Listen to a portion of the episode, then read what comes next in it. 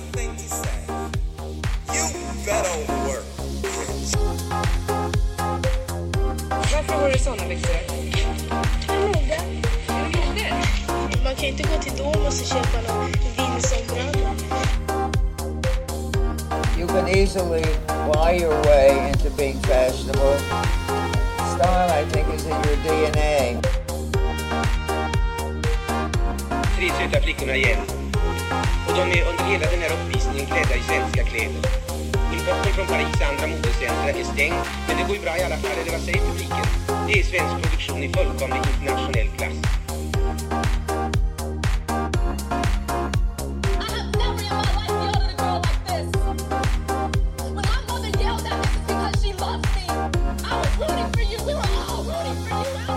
Hej och välkomna till Modehistoria med Studio Tvätt. Vi sänder här från Go to 10 i Hammarby Sjöstad. Jag heter Saga Loxdal Jag heter Moa-Karin Levin. och idag ska vi prata om eh, fenomenet mens kopplat till mode. Ja, vi ska prata mensskydd och vi ska prata trosor. Det kanske inte låter som en modegrej egentligen men det är någonting man Alltså oavsett om man väljer eller inte så sker det under kläderna för många och det kan påverka vad man har på sig. Eh, men också så här, hur bär man sitt mensskydd? Ja, jag tror alla kvinnor kan känna igen sig, alltså även i det moderna samhället idag. Alltså för att eh, ja, men man vill känna sig bekväm, man vill inte att det ska synas, läcka. Ja, men man får tänka till helt enkelt. Och Vissa- ännu mer förr. Och vissa kanske inte har tajtaste byxorna eller tajtaste korta kjolen eller vita kläder. Det är ju någonting som har funnits i alla, alla tider så det finns mycket att prata om. Verkligen. Vi har, vad ska man säga, det går väl lite från att det har varit ett, någonting mytifierat. Mm. Mensblodet, exakt. Man kan säga att det har gått från att vara väldigt magiskt, mycket myter, till Farligt har det varit. farligt och skamfullt. Ett sätt att kanske hålla kvinnan på mattan. Till idag när det är så här female empowerment. Ja, och eh, mensreklam, det ska vi också gå in lite på. Men det har också varit mycket på tapeten. Fortfarande kommer det ju. De har Går lite. följt eh, trenden kan man ju säga. Mm. Vi har tittat på lite gamla reklamer och lite nya reklamer och eh, allt däremellan. Yes. Men eh, ja, ska vi köra igång helt enkelt? Ja, jag måste säga att jag varit taggad på det här avsnittet. Vi brukar ju planera vilka teman Ja, och eh, vi ska ha och det här är ett av dem. ja men det har Eh, varit eh, länge i, på listan. Ja, verkligen. Så det känns eh, kul.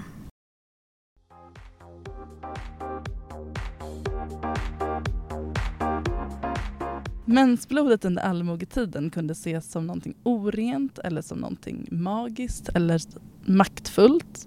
Det kunde vara både positivt och eh, negativt.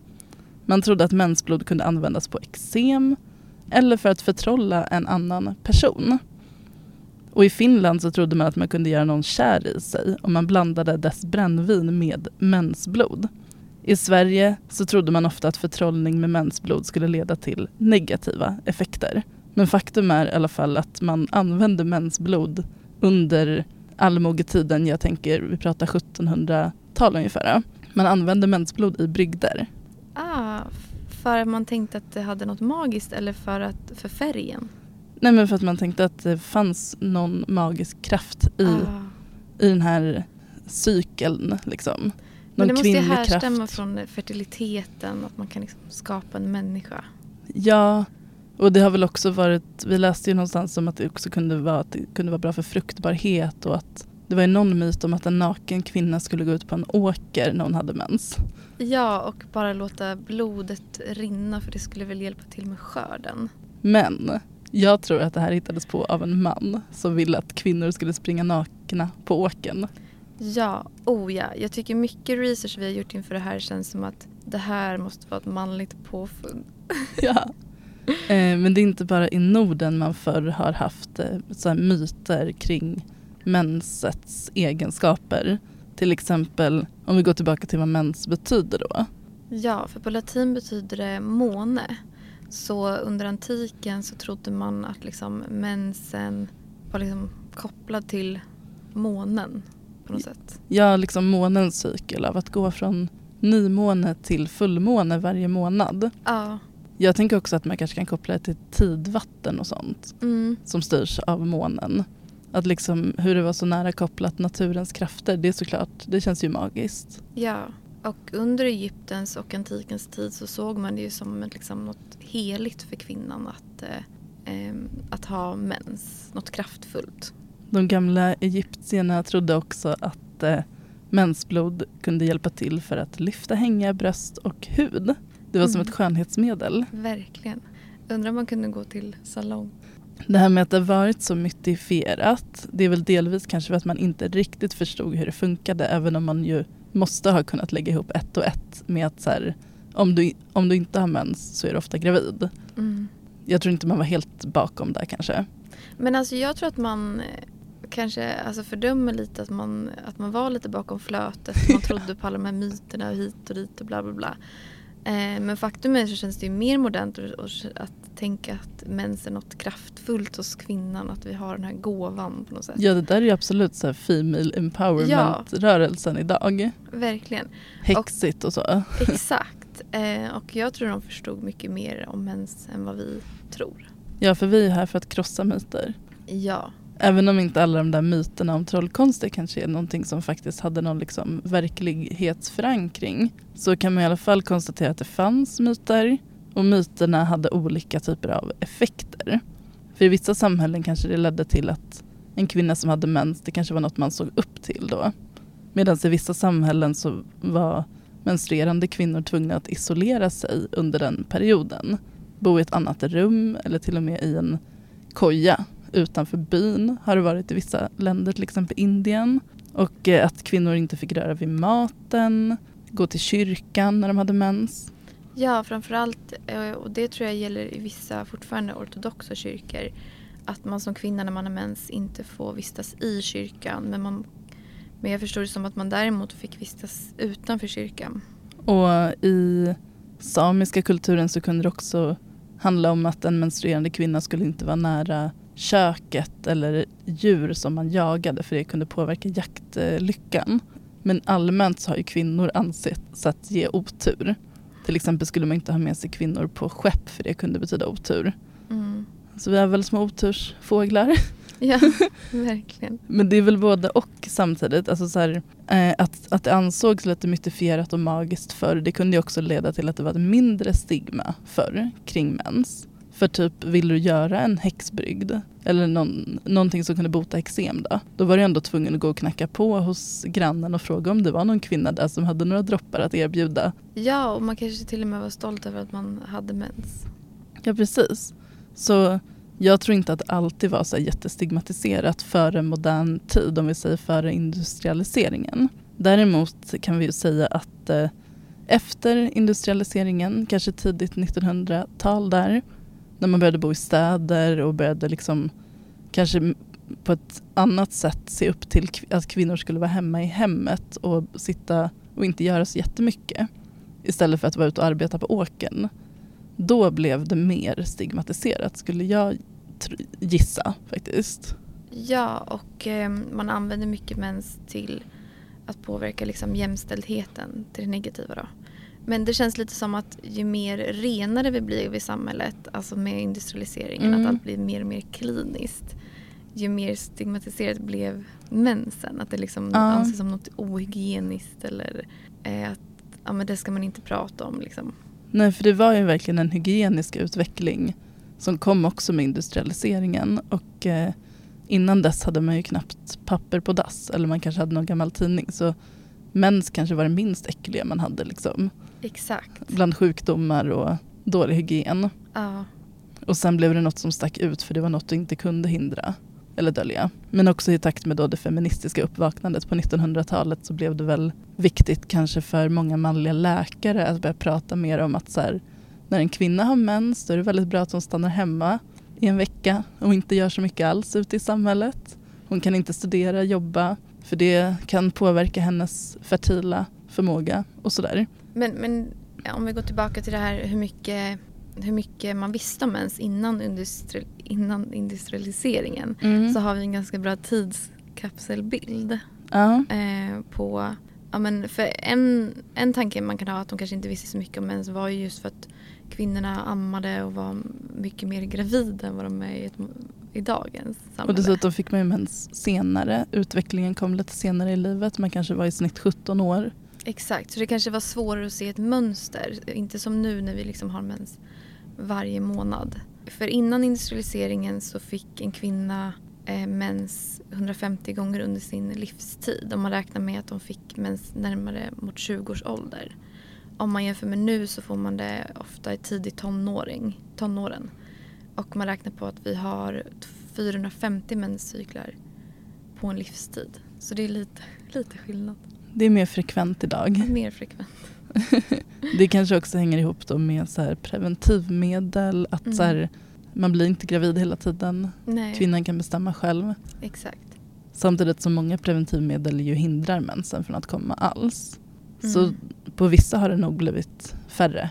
Ja, Men eh, man kan väl säga att mensen har gått från att ha mytifierade egenskaper till att användas som ett verktyg att hindra kvinnan från feministisk uppvaknande till idag när man kanske till och med pratar om att man ska liksom eh, ha offentliga menscyklar på kontoret för att se är det någon som har PMS? Ska hon slippa göra det här den här veckan? Hanna och Amanda, poddarna, har ju pratat om sånt. Ja, och ganska nyligen tror jag det var, nu kan jag säga fel här, men jag tror det kanske var Spanien då man införde en dags ledighet eller någonting i månaden för kvinnan. Eller någonting sånt liknande. Jo, men jag har hört något sånt också. Ja, Och många länder har också infört så här subventioner på mensskydd. Att det ska vara billigare eller till och med gratis. mm. Det går långsamt men, men framåt. Och det är en, ofta en politisk fråga. Jag tycker vi drar igång med att prata om eh, det mer konkreta kring mensskydd och eh, kläder och sådär.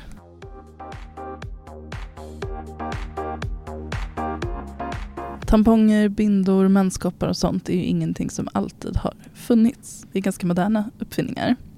Verkligen. Men man tänker inte det, för man tänker att det är så självklart. Men det var inte lika självklart förr. Nej. Alltså, man har ju alltid, eller människan har funnits i väldigt, väldigt länge. Don't ask me. Historiska podden. Prata miljontals år, hundratusentals år. Nej. Eh, men faktum är att eh, under den tiden människan har funnits så har troligtvis mens också funnits. Liksom. Ja. Och eh, från början då fick man ju helt enkelt ta det som fanns i naturen. Precis som allt annat man gjorde. Man kanske var jägare och samlare. Man kunde då använda sånt som man hittade som sög upp blod bra helt enkelt. Det kanske var samma saker man använde när man fick ett sår tänker jag. Ja, och det är lite kul att se för att man har använt lite olika i olika länder såklart eftersom Mm. att naturen ser olika ut. Men man kan ju tänka sig, eller ja, man fick använda löv, gräs, olika svampar är väldigt bra på att absorbera. Ull, bomull. Mm. Egyptierna hade ju också papyrus. En sorts papper som de framställde. Som de faktiskt tidigt rullade ihop och använde som tamponger.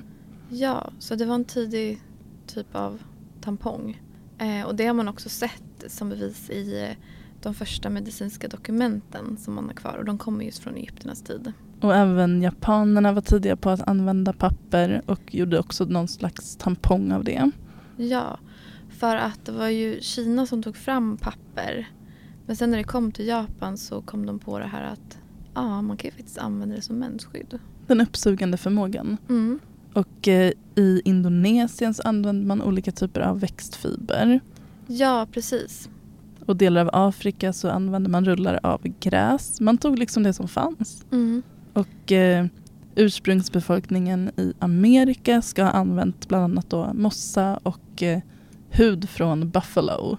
Ja, det känns som att de var mest moderna. Eller för jag ser framför mig att man gjorde någon form av trosa av den här buffalo-huden och sen mossa inuti. Ja, man, jag tror också att man stoppade den med att det var ett fodral som man fyllde med någonting som sög upp liksom. Exakt. Vi ska ju säga det att tyvärr finns ju liksom inte så mycket av de här lösningarna bevarade. Tråkigt nog. Nej, det är ju faktiskt hur man ens vet allt det här. Mm. Tänker jag mig att antingen så har det funnits då några skriftliga källor på att det var så man gjorde. Mm. Eh, för att annars var det någonting man bara slängde bort. Alltså det var mossa, man slängde väl det i skogen. Det, var inte, det är inte något som finns på museum. Nej, exakt. Men kanske också att vissa sådana kulturer levde väldigt länge som naturfolk. Och då har man kanske kunnat se det även på typ 1700-1800-talet. Liksom att man har kunnat dokumentera att de fortfarande har den metoden. Men någonting som jag tycker är intressant som jag har fått fram när jag har gjort lite research om det här. Det är ju då att innan 1800-talet, då menas, i forskningen menar man då att det kanske inte var så vanligt att allmogen använde mensskydd överhuvudtaget. Nej, man tror då, eller, eller de, det är ju så här det ska vara tydligen. Men vi ifrågasätter Ja. Eh, men att man lät då blodet rinna ner för benen. Och man, liksom, man torkade av det med särken och om det hamnade på golvet så torkade man av det och helt enkelt. Just för att det var lite kutym också att kvinnan skulle inte ha någon form av byxa. Nej, det ansågs som något bara män skulle ha. Så man hade ju ingen underbyxa eh, från början då. Nej. Men det var också att man hade kanske någon väldigt lång, ganska tjock, mörk kjol och så hade man en underkjol och så särken så att så här, det gick inte igenom alla lager. Nej, och sen också vissa hade ju också typ som en kanske underklänning. Som de tänkte att de kunde tvätta lite mer ofta. Men jag tänker ändå så här, om jag ska ifrågasätta det här lite. Jag förstår att det var svårt att ha något mensskydd om man inte hade en trosa. Men det måste ju varit ändå värdefullt, med, alltså tyg var ju värdefullt då, textilier. Ja, och att då fläcka ner sin särk som var kanske det enda vita man hade. Det som man har vävt själv och Sytt själv för hand. Hur fick, alltså fick man verkligen bort alla fläckar? Och, ja, och om man sitter ner då måste det liksom läcka igenom. om man låg ner i sin säng ville man Mm. väl inte förstöra sina täcken och lakan heller. Nej. Det måste ju varit himla mäckigt och speciellt lite jobbigt och klibbigt hela tiden. Ja, alltså jag tror absolut att det fanns andra lösningar och sen tror jag tyvärr att det är lite så att, vilket vi också fått lära oss mycket i vår research, att man forskar inte så mycket, eller det gör man ju fortfarande kanske inte än idag tillräckligt, men alltså just på hur kvinnorna hanterar sin mens och sådär. Nej. Och är det då män som har dokumenterat den här historien så tror jag att de har en bild av kanske att man inte har så mycket mens. Och de kan liksom köpa det där att de lät det nog bara droppa lite och sen gick det över. Ja. Men Jag tror inte att det var så enkelt. nej, alltså jag, eh, om jag bara tänker mig in mig själv i den rollen. Det var ju som sagt, de var ju inte bakom flötet. De hade ju hjärnor precis som vi. Mm. Nog hade man, även om inte jag hade en trosa, då hade vi försökt knyta fast något på något sätt där runt Mm. något bälte och sen knyta fast en liten tygbit eller någonting. Jag tror inte det var så himla svårt att komma fram med en lösning. Nej, och det som fascinerar mig är att på den här tiden fanns det otroligt ståtliga fina klänningar och brodyrer och allting. Och att man då inte hade någon form av trosa känns också Nej, det fanns ju komplicerad skräddarteknik och allting. Så Ja, att jag förstår, man hade nog inte trosor liksom i vanliga fall. Men, nej. men, men mensskydd tror jag ändå att något an- och det har också varit då i, de här, i den här forskningen vi har läst eh, om svenskt mensskydd genom tiderna. Eh, att de pratar om att adeln före 1800-talet, de, hade nog, de la nog någon tygbit eller någonting och satte fast på något sätt. Ja, man tog tyg, gamla tygremser och knöt ihop liksom till en eh, form av trosa. För de hade då råd att ha liksom, de kunde avvara några små tygtrasor medan man menade att allmogen inte hade den möjligheten. Men jag tror faktiskt att även allmogen hade någon gammal utkänt trasa de kunde använda. De kunde ju tvätta den och återanvända den.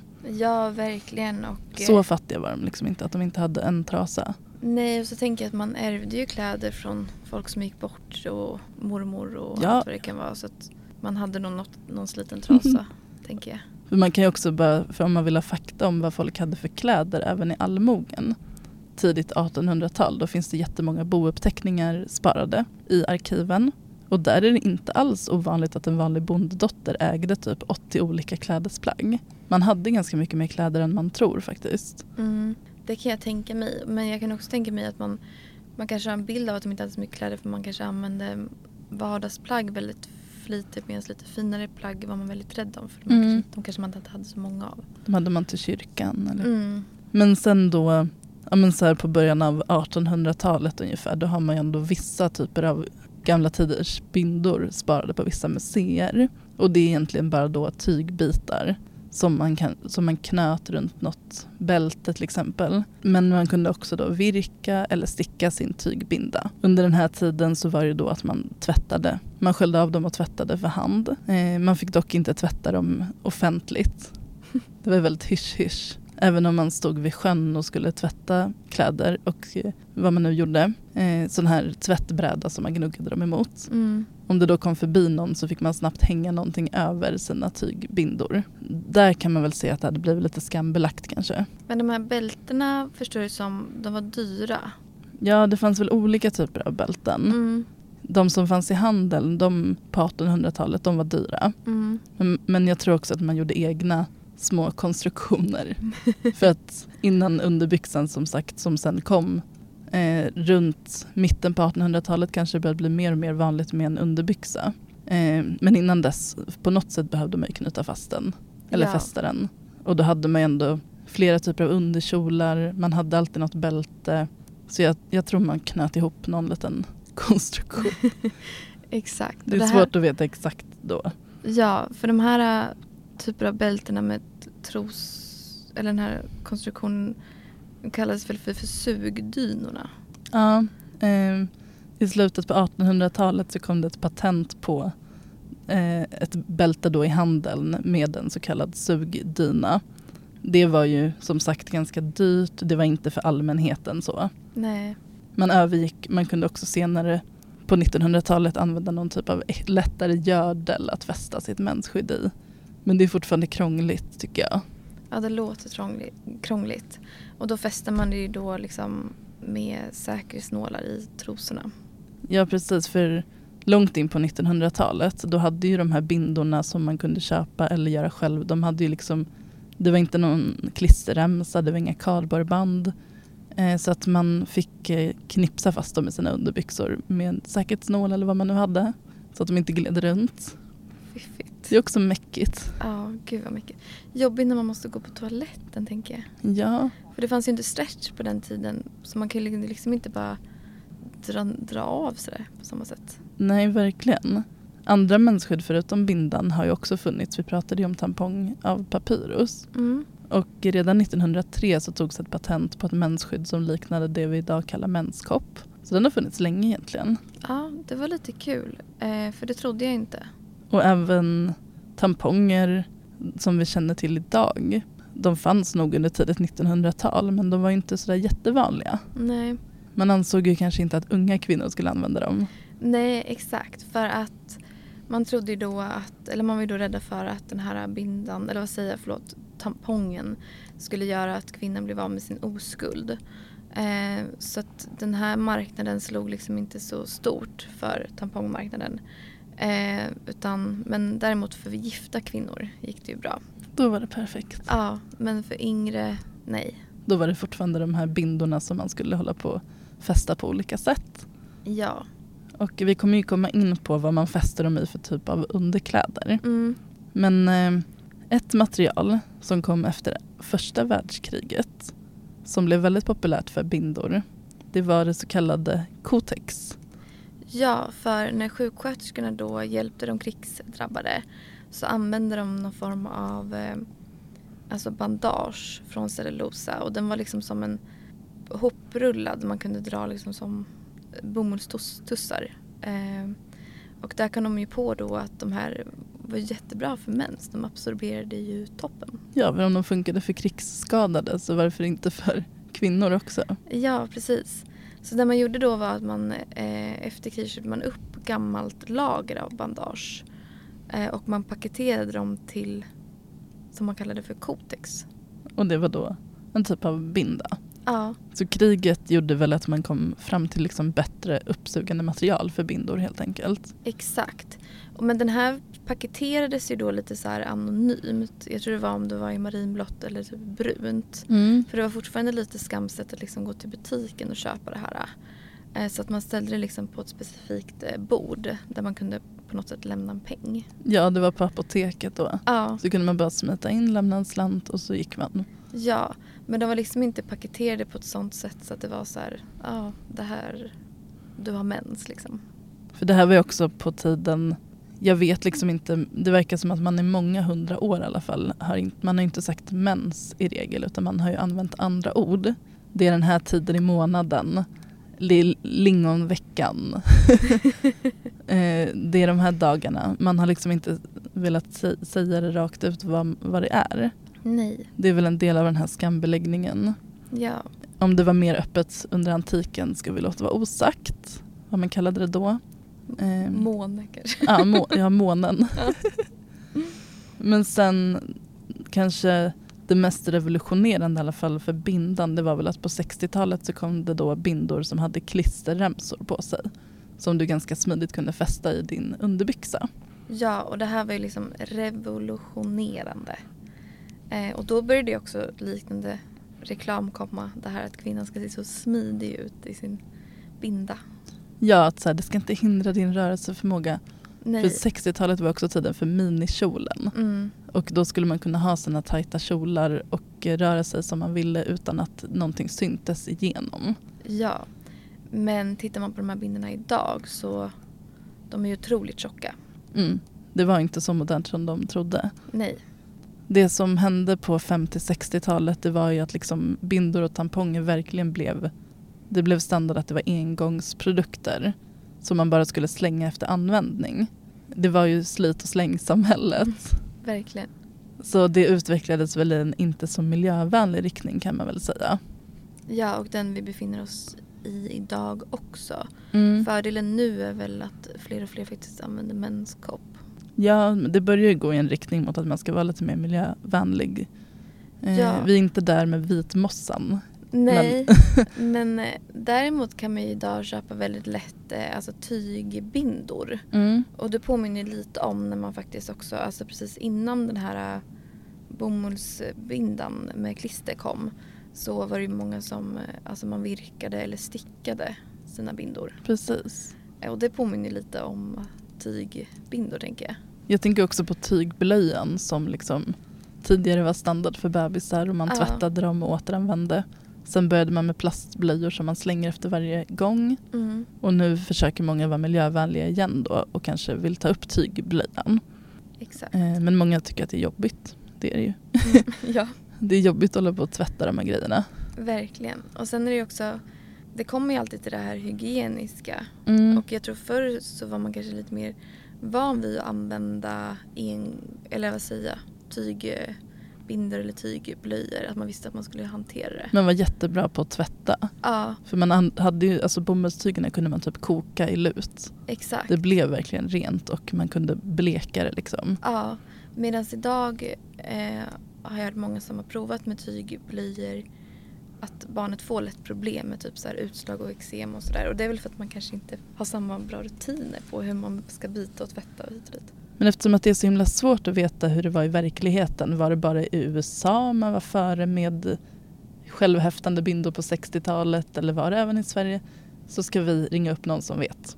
Ja, vi ringer min farmor Anna-Lena. Hallå Karin, du har rymt.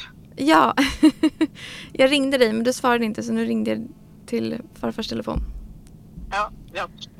Du, du är med i podden nu. Är jag med i podden nu? Ja. Hej. Hej. Jo, ehm, vi pratar ju mensskydd och menstrosor idag. Eh, så Ja. vi vill ju höra lite hur det var på, på din tid höll jag på att säga. Ja, När du var ung. Det måste väl vara i början på 60-talet.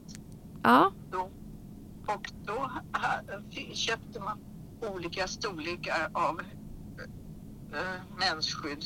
Vad det heter Bindor heter det. mm, Och då var det en ögla i varje ända. Och så hade man nå- någonting som man trädde i den där öglan och så satt det om magen så satt det stilla. Och Okej. Sen hade man en samling, en, några stycken lite, star, lite större trosor, lite kraftigare eh, trosor som man hade då. okej. Och Så hade man speciella trosor då till när man hade mens? Ja, ja, man tog lite gamla trosor man hade, lite som man inte var så rädd om. Mm. Man hade mest. De hade man för det mesta. Men Satte man fa- här är Saga också, hej hej. Vad sa du? Eller du kanske kan hälsa från mig det jag säger om det Ja. inte hörs. Alltså satte Ja. man öglorna i ett bälte? satte man öglorna i ett bälte eller satte man dem... Ja, man satte dem i ett bälte, i, har, har man, hade man. Och sen så, jag, jag, jag har för mig att jag knöt det där. Det var ingen spänne eller så, men det kanske fanns sådana köpa med spänne. Men det, Så det måste varit en väldigt lång, lång form av binda. Ja, ganska är det. Eh, Men eh, man, den åkte ju ner, den satt ju inte i midjan det där bältet utan den satt ju liksom en bit ner också. Ja. Men fick du Ja. tänka lite på vad du hade på dig när du hade den här bindan? Ja. Eller? Ja, ja det, det gjorde man. Man tog ju inte de snyggaste byxorna och de snyggaste kjolarna. Nej. Det var inte roligt. Och Var på den tiden hade man ju underklänning också, eller underkjol. Ja. Saga, vad ville du kjol- fråga? om det var svårt att typ röra sig, sporta och så? Var det svårt att röra sig och sporta och sådär? Nej, det var det inte. Inte vad jag vet. Men, men, man var oftast inte med på gymnastiken när man gick i skolan. Nej. Man, det, det hoppade man. Var, var det okej liksom för läraren? Ja, det var det. Ja.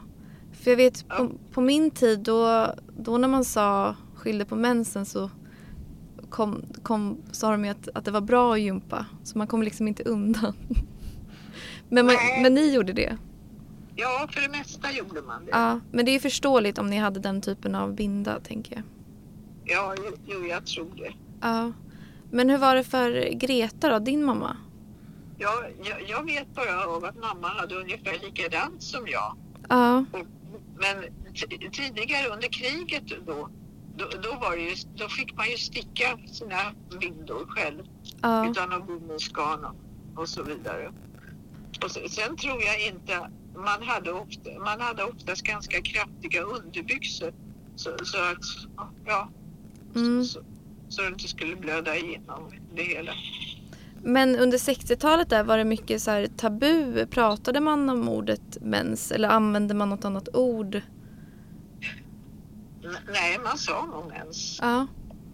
vad, vad jag kommer ihåg. Jag kommer Mm. inte ihåg. Nej. Nej. Men eh, Saga, har du någon mer fråga? Nej men det var jätteintressant att höra. Ja. Eh, Ja, om, det är inget ovanligt i.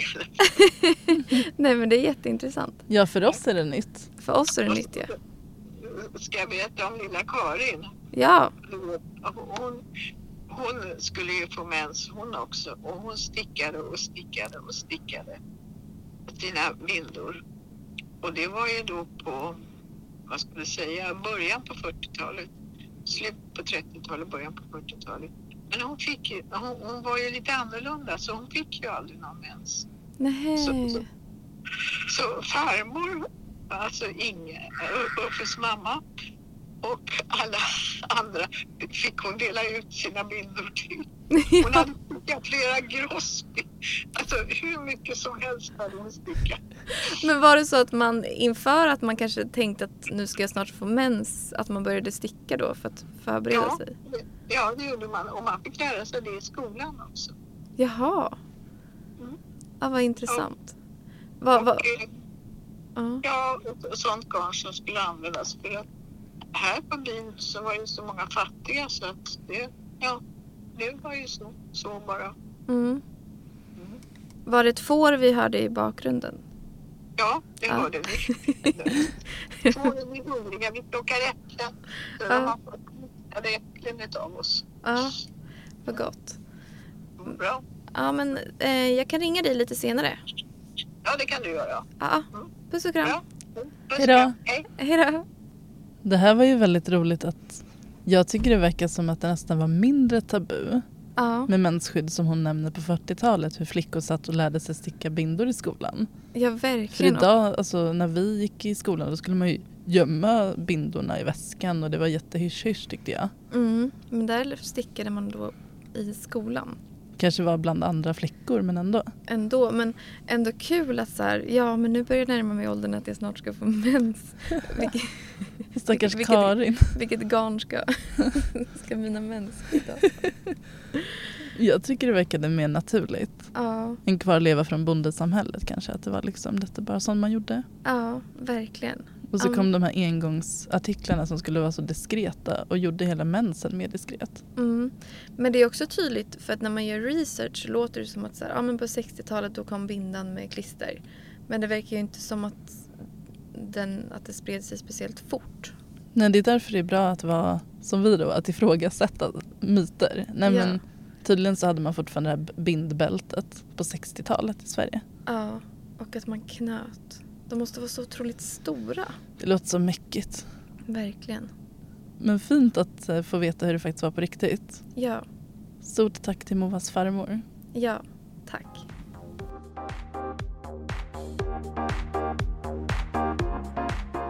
Reklam har ju också myntat flera nya uttryck inom mensvokabuläret. Vi ska lyssna här på en reklam med Courtney Cox, a.k.a. Monica från Friends från 80-talet. Do you change your life for one week because of that time of the month? Still using pads? Then let me tell it to you straight. Tampax could change the way you feel about that time. Tampax tampons protect differently than a pad, so you feel cleaner. And feeling cleaner is more comfortable. Plus, more women use Tampax than any other tampon or pad. Now that's something.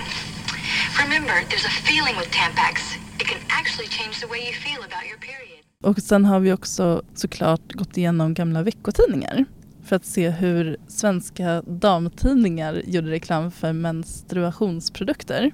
Ja, Sara, eller Sara? Saga har gått igenom sitt arkiv. Jag har kikat i arkivet och här har vi en husmoden från 40-talet. I den tidningen så hittade jag inga reklamer för liksom bindor eller tamponger. Jag tittade i flera från 40-talet och eh, det mest intima jag hittade var produkter mot hemorrojder. Och det är för mig att tänka att det kanske ändå inte var på grund av att det var liksom tabu. För att det fanns andra tabubelagda produkter som marknadsfördes i tidningarna. Ja, det är märkligt att man kan marknadsföra hemorrojder men inte mens.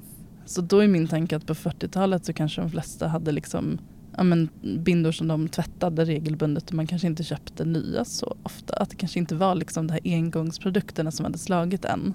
Och därför var det inte så mycket att göra reklam om. Det är bara min gissning. Att det inte handlade om ett tabu. För man kunde i alla fall göra reklam för typ smärttabletter att ha under mensvärk och sådär. Så att lite mens fanns det. Sen kallade man det inte för mens utan man kallade det smärtor under kritiska dagar. Um, sen så tittade jag vidare och eh, i en annan tidning, den här är från 39, då hittade jag faktiskt en reklam för Tampax just. Det verkar ju varit det ledande då företaget som gjorde mensprodukter och de marknadsför Tampax, alltså tamponger, med eh, att man slipper bindor, man slipper gödlar och man slipper nålar. Så de försökte väl liksom förnya den svenska kvinnans mensskydd genom att du behöver inte längre nåla fast din hemvirkade binda i trosorna. Och du behöver inte fästa den i en gördel heller för nu kan du stoppa upp en tampong istället. och det skulle tydligen också inte vara dyrare än att köpa bindor. Det här var 39. Och jag tror att då kan Tampax och tamponger ha varit ganska nytt på den svenska marknaden. Det låter så i alla fall. Mm, Med det hur de känns liksom som att förklarar. det, att det först kom till USA men lite senare till... Nej men USA har ju ofta varit före med Ja. många uppfinningar. Exakt. Och så kommer Europa lite senare. Jajamän. Men på 60-talet så hade man frekvent ganska stora annonser också för Tampax har jag sett i veckotidningar. Och då pratade man väl om just hur diskret det var. Och även på 60-talet så fortsatte man upprepa att man slapp nålar eh, och man slapp band och man slapp bindor. Så det var väl att det tog ganska lång tid att få eh, den stora allmänheten att gå över till tampong och det hände ju det, det har aldrig hänt utan det finns ju parallellt med bindor fortfarande så. Ja, jag upplever fortfarande många som tycker tamponger är lite läskigt. senare, nu är vi inne på 60-talets andra hälft, så ser man att OB har också gjort entré med annonser i veckotidningarna. Och de pratar inte lika mycket om det här med att så här, alternativet till att ha säkerhetsnålar eh, i trosan utan då kanske man har förstått vad tampong är. Och nu vill de mer eh, konkurrera med Tampax och eh, pratar om hur man blir fri och obesvärad när man har en tampong. Man kan ju tänka sig hur det såg ut på reklambyråerna när de försökte prata om hur ska vi göra reklam för tamponger. Ja, verkligen. Jag tänker mig lite, vad heter den här Mad Men-serien? Har du sett den? Det är ju, Ja, jag vet vilken det är. Men ja. ja, men då sitter de och gör olika pitchar för olika produkter Ja, och eh, ska komma på liksom det bästa sättet och då blev det ju den fria kvinnan som är rörlig, som slipper vara besvärad mensen ska inte märkas överhuvudtaget, du ska kunna sporta. Här är en kvinna som är på väg in i en bil i tight kjol. det Men jag är- tycker också så här, det är så roligt för att, att de här typen av reklamerna kom då på 60-talet. Mm. Och sen har det liksom inte hänt så mycket. Utan, för jag tycker ibland att de här reklamerna är så himla förminskande. För Ja. att, ja, man vill inte hålla på och sporta. Nej men våra reklamer ser ut fortfarande som de gjorde på 60-talet. Kvinnor som ska strutta runt i tajta kjolar, ofta ljusa kjolar då. Ja, Högklackat, verkligen. businesswomen, sportiga kvinnor. Ja, Det är många som har börjat ifrågasätta det här reklamgreppet. Att så här, kan man inte bara prata om att typ slip ha blod på dina kläder eller så här slipkladdet eller något som, Ja, och som det också- faktiskt är på riktigt. eh, mensvärken som de flesta kvinnor faktiskt lider Ja. av.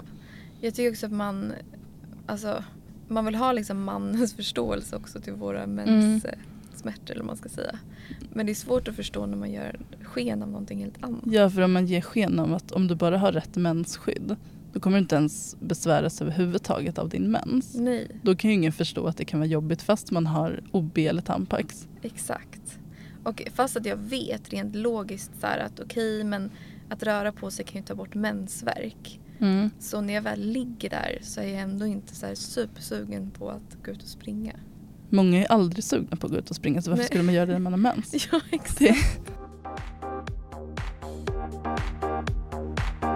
det är omöjligt att prata om mensskydd utan att prata om underbyxans historia. Den är nämligen ganska central för hur mensskydd har utvecklats under historien. Och faktum är att trosan gjorde ju entré ganska sent i garderoben. Oväntat sent. De eh, första underbyxorna för kvinnor som man har liksom ja, men kunnat se dokumenterat och som också finns sparade på museum. De är ju från 1800-talets början. Innan dess var det lite tabu för kvinnor att ha någon typ av byxor överhuvudtaget.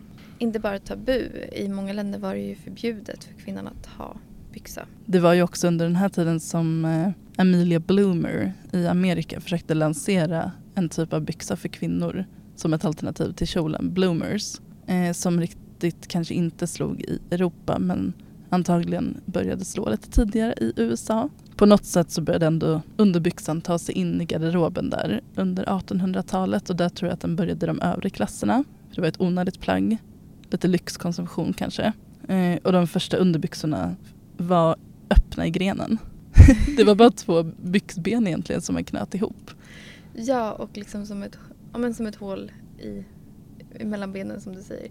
Och ofta hade man ju alltså en klänning ändå över. Så det var ju inte det här byxa byxa, men det var ju en byxa.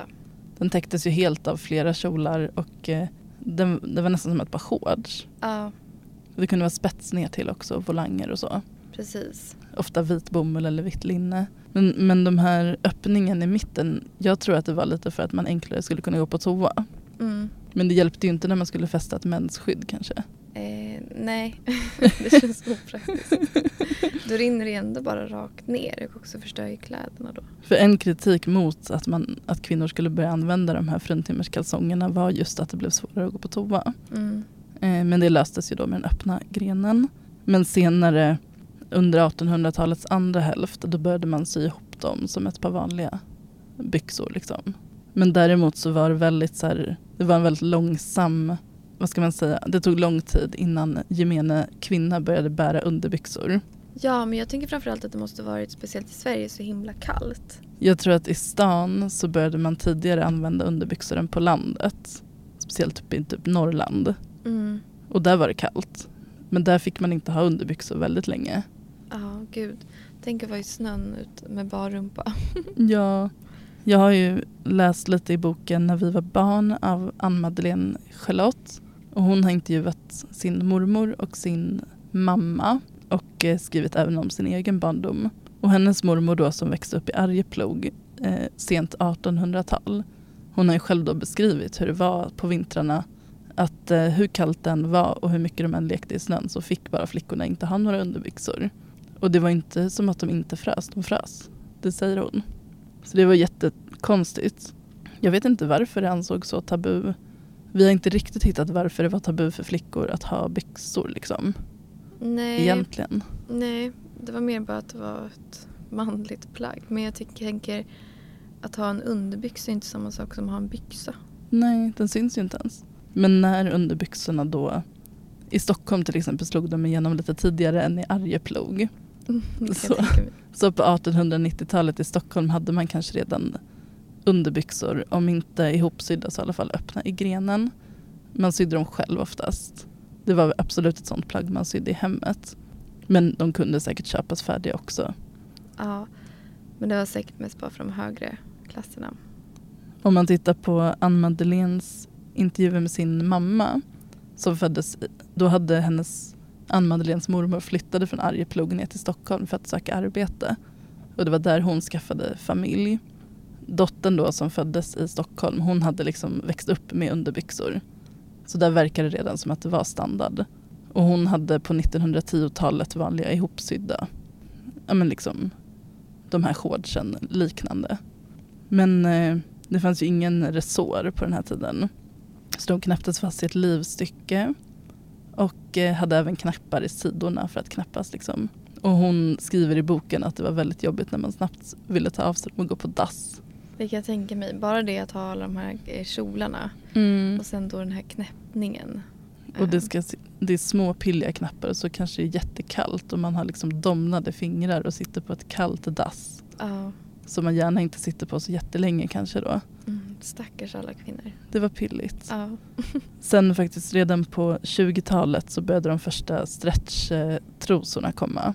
De var fortfarande långa som shorts men de var i trikå. Snart så började man ju handla alla sina trosor i butik också. ja, man får väl säga tacka lite 20-talet eftersom att klänningarna och det blev ju också mycket kortare.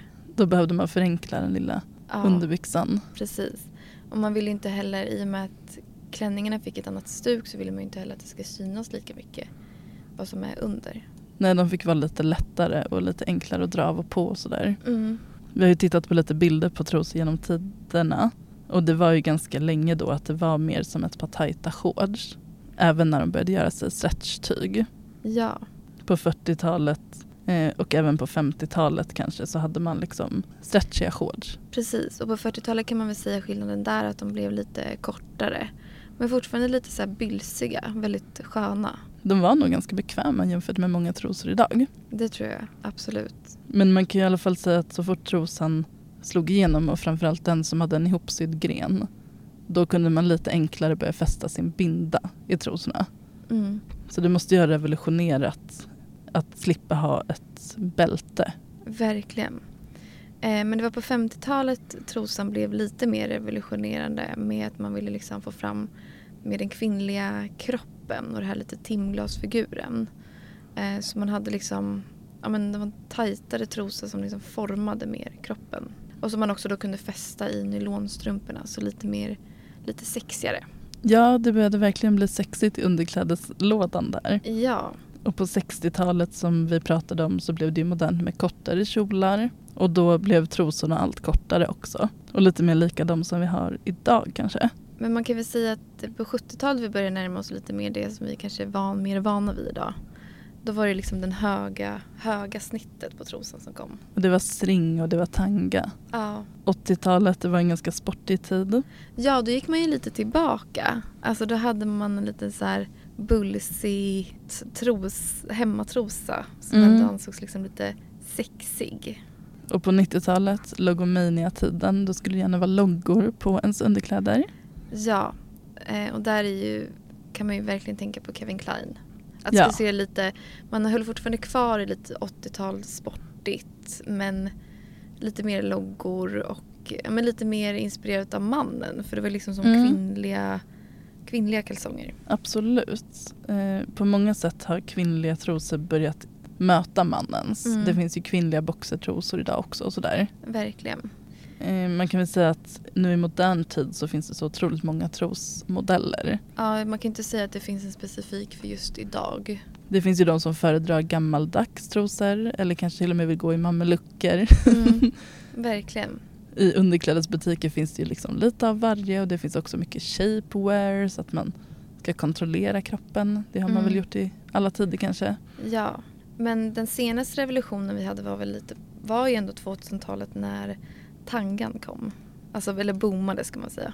Mm. Alltså den här, inte tanga men den här tunna stringtrosan som är på som eh, små, vad ska man säga, band på sidorna. Resår på sidorna. Jag kommer ju själv ihåg när vi var små så hade de coola tjejerna i högstadiet en string som skulle sticka upp ovanför jeansen Ja. som var väldigt låga. Eller att man hade, många hade liksom att det var lite genomskinlig byxa så hade man kanske, ja men låt säga vita byxor och sen typ svart trosa. Så skulle, det skulle liksom synas igenom. En sak som var extremt otrendig på 90-talet det var ju så här granny panties. Täckande trosor. Mm. Jag kommer ihåg Bridget Jones dagbok till exempel. Då är det ett stort skämt om när hon tar på sig granny panties.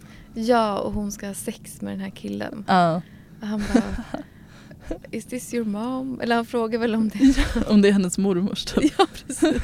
Och idag så har man, kan ju vem som helst ha på sig ett par granny panties om man tycker det är bekvämt. Det är väl typ ingen som bryr sig. Nej, verkligen inte. Man Men tyckte var- även att Bridget Jones var tjock på 90-talet. Så att, Ja, ja, det är också helt stört. mycket har ändrats. Verkligen. Eh, Jag trodde typ det tills jag såg om filmen. Samma här faktiskt. Jag såg om den för två år sedan. Och då, och då hade jag ett minne av att, att hon var lite så här tjock. Eller alltså att hon beskrevs som det. Ja. Eh, och att hon då kanske också var det. Men hon är, inte- hon är inte det någonstans. Men där har vi lite, genom att titta på hur trosan, en genomgående trend, är ju att underbyxan har gått från att vara ganska mycket tyg ner till knäna liksom och eh, till att bli en minimal liten tygbit. Mm. Och det har väl såklart påverkat hur vi också bär mensskydd i trosorna. Ja, Man kan inte längre ha en jättestor och bulsig bin- binda liksom. nej. Och många tittar väl då kanske på alternativ som menskopp och liknande. Ja, och idag är det så pass öppet att man kan köpa menskoppen inne på Monkey vid kassan. Ja. Och idag finns också menstrosor som en stor trend. Mm. Men sen har det ju hänt mycket också, alltså mycket mer funktioner. Alltså det var ju inte länge sedan eh, man kunde börja vrida bort plasten på tampongen. Alltså innan Nej. fick man ju dra av som en liten plastgrej. Och i USA har de ju fortfarande att deras tampacks är liksom som en liten raket som man skjuter in. Ja, För att slippa använda då fingrarna för att sätta i tampongen. ja men jag skulle säga så att, att det är det i Sydeuropa också. De tycker typ att det är ohygieniskt och Ja. blir helt chockade när de kommer till ja, men vår del av Europa Ja. och ska köpa tamponger. Men jag måste säga, jag tycker de tampongerna är jättejobbiga och jag tycker inte de absorberar lika bra. Nej, de är väldigt speciella. Ja, ja alltså fenomenet mens känns som att um, det, jag tycker det är komiskt att man fortfarande pratar om det som en grej. Eh, och det var ju inte länge sedan som man för första gången fick se mensblod i en reklamfilm för att bryta lite tabun.